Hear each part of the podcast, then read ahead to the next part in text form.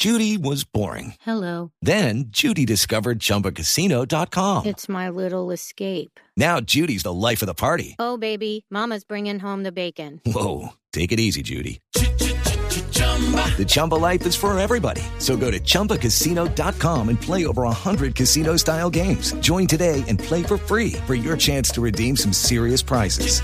chumba ChumbaCasino.com. No purchase necessary. Void where prohibited by law. 18 plus terms and conditions apply. See website for details.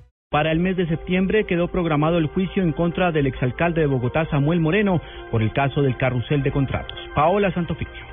La jueza 11 de conocimiento de Bogotá fijó para el próximo mes de septiembre el inicio del juicio en contra del exalcalde de Bogotá, Samuel Moreno, investigado por el escándalo del carrusel de la contratación en Bogotá. La funcionaria judicial, luego de tres semanas de audiencias, aceptó más de 3.000 pruebas de las 5.000 que fueron presentadas por la defensa del exmandatario distrital, con las que pretende desvirtuar toda responsabilidad de su cliente dentro de este escándalo de corrupción. Cabe señalar que Samuel Moreno está siendo investigado por la supuesta adjudicación irregular de contratos para la malla vial en la capital del país.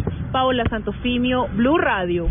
Más noticias a esta hora en Blue Radio. Panamá y Colombia avanzan en las negociaciones para definir un acuerdo que evite la doble tributación en sus territorios, así lo aseguró la vicepresidenta y canciller del vecino país, Isabel de Saint Malo. El Instituto Penitenciario y Carcelario Colombiano abrió una investigación disciplinaria al contratista Emilio Tapia por las obras de remodelación que estaban adelantándose en la celda asignada provisionalmente en la cárcel de La Picota en Bogotá. La empresa minera en el municipio de Samacá, en el departamento de Boyacá, donde murieron cinco trabajadores por una explosión que se produjo al parecer por acumulación de gases, podría ser suspendida o cerrada, según informó el Ministerio de Trabajo.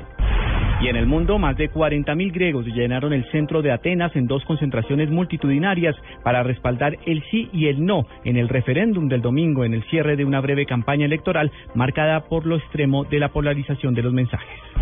Ampliación de estas y otras informaciones en blurradio.com. Continúen con Blog Deportivo.